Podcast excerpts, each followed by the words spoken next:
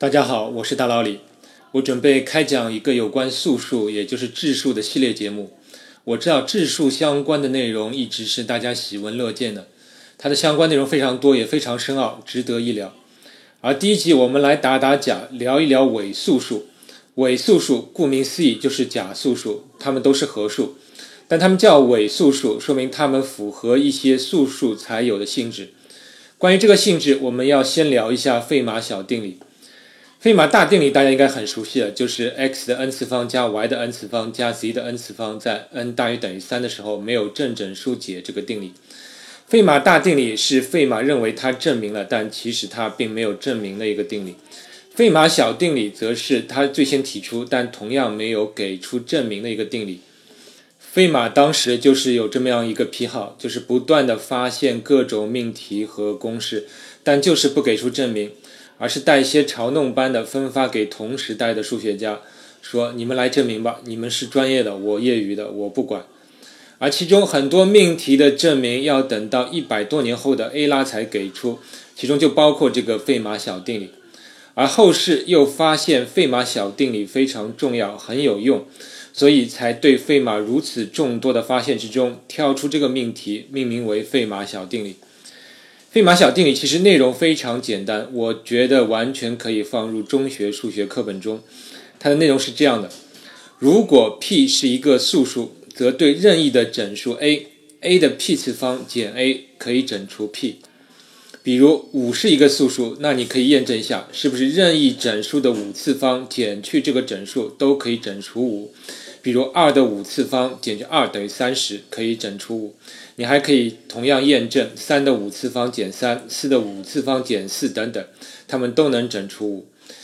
关于这个命题的证明很简单，写出来甚至比勾股定理的证明还简短，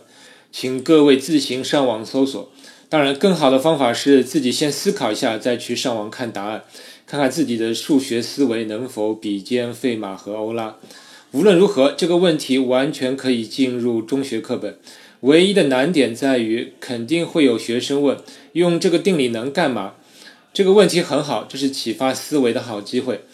你看到原命题很显然是关于质数的一个性质，那么你会想到，如果 p 是合数，那么是否就有 a 的 p 次方减 a 就不能整除 p 呢？也就是考虑费马小定理的逆命题。这里有一个很好的思考题，就是请你说出费马小定理的逆否命题和逆命题。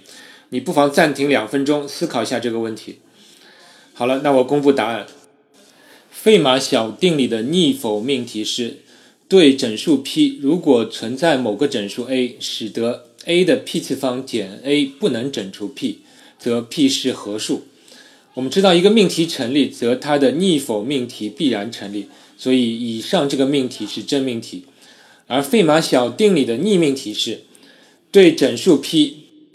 和所有整数 a 有 a 的 p 次方减 a 能够整除 p，则 p 是一个质数。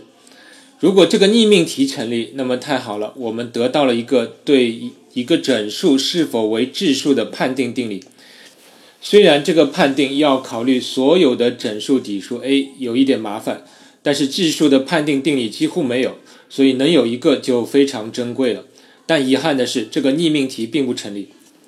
也就是存在一个合数 q 对所有的整数 a，使得 a 的 q 次方减去 a 能够整除这个 q，但要找出这样一个合数并不容易。比如，你就取 a 等于二，然后你一个一个去尝试合数，你会发现二的四次方减二不能整除四，二的六次方减二不能整除六，二的八次方减二不能整除八等等。你需要尝试到三百四十一时，能够发现二的三百四十一次方减二能够整除三百四十一，而三百四十一等于十一乘以三十一是一个合数，这是一个很重要也很让人有点遗憾的发现。但是仅凭这一点，三百四十一并不能作为费马小定理逆命题的反例，因为费马小定理的逆命题要求对任何的底数，只考察二为底数是不够的。而这里仅考虑二为底数的情况下，三百四十一确实可以成为一个名为“中国猜想”的命题的反例。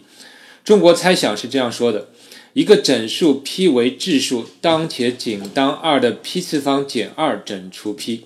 它显然是费马小定理的一个特例，它的名称的确切来历仍然是个谜。但大致的故事是这样的：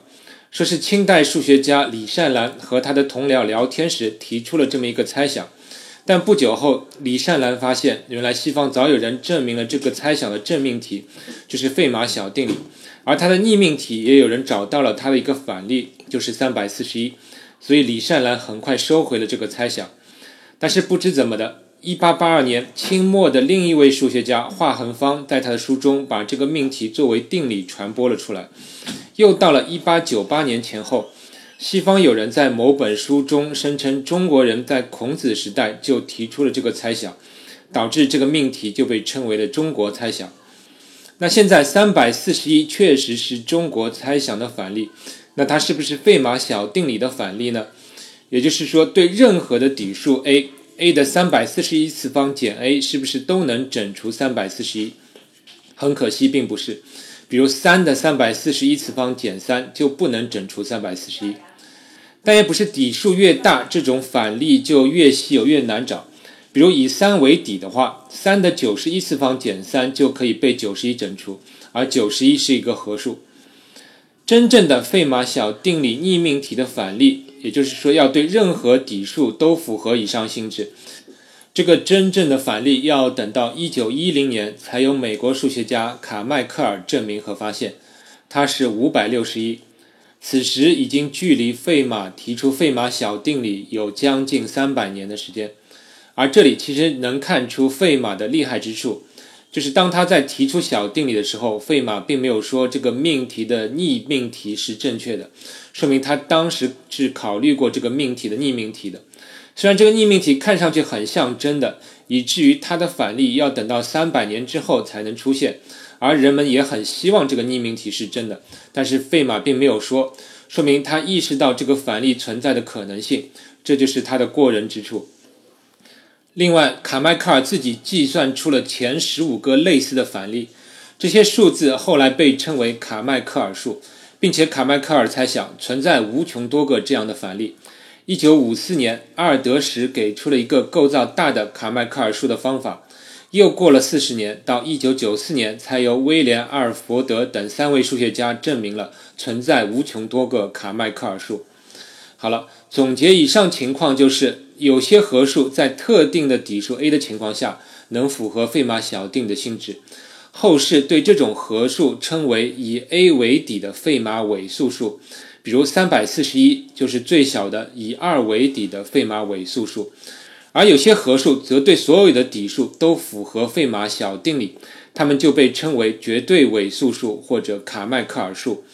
现在把费马小定理作为素数判定定理的希望是破灭了。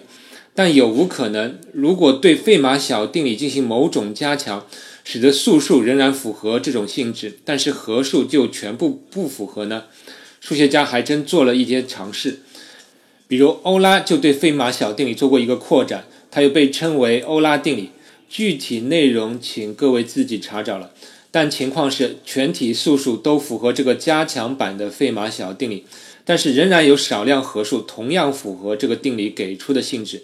那些合数就被称为欧拉伪素数，但是欧拉伪素数就比费马伪素数的数量少多了。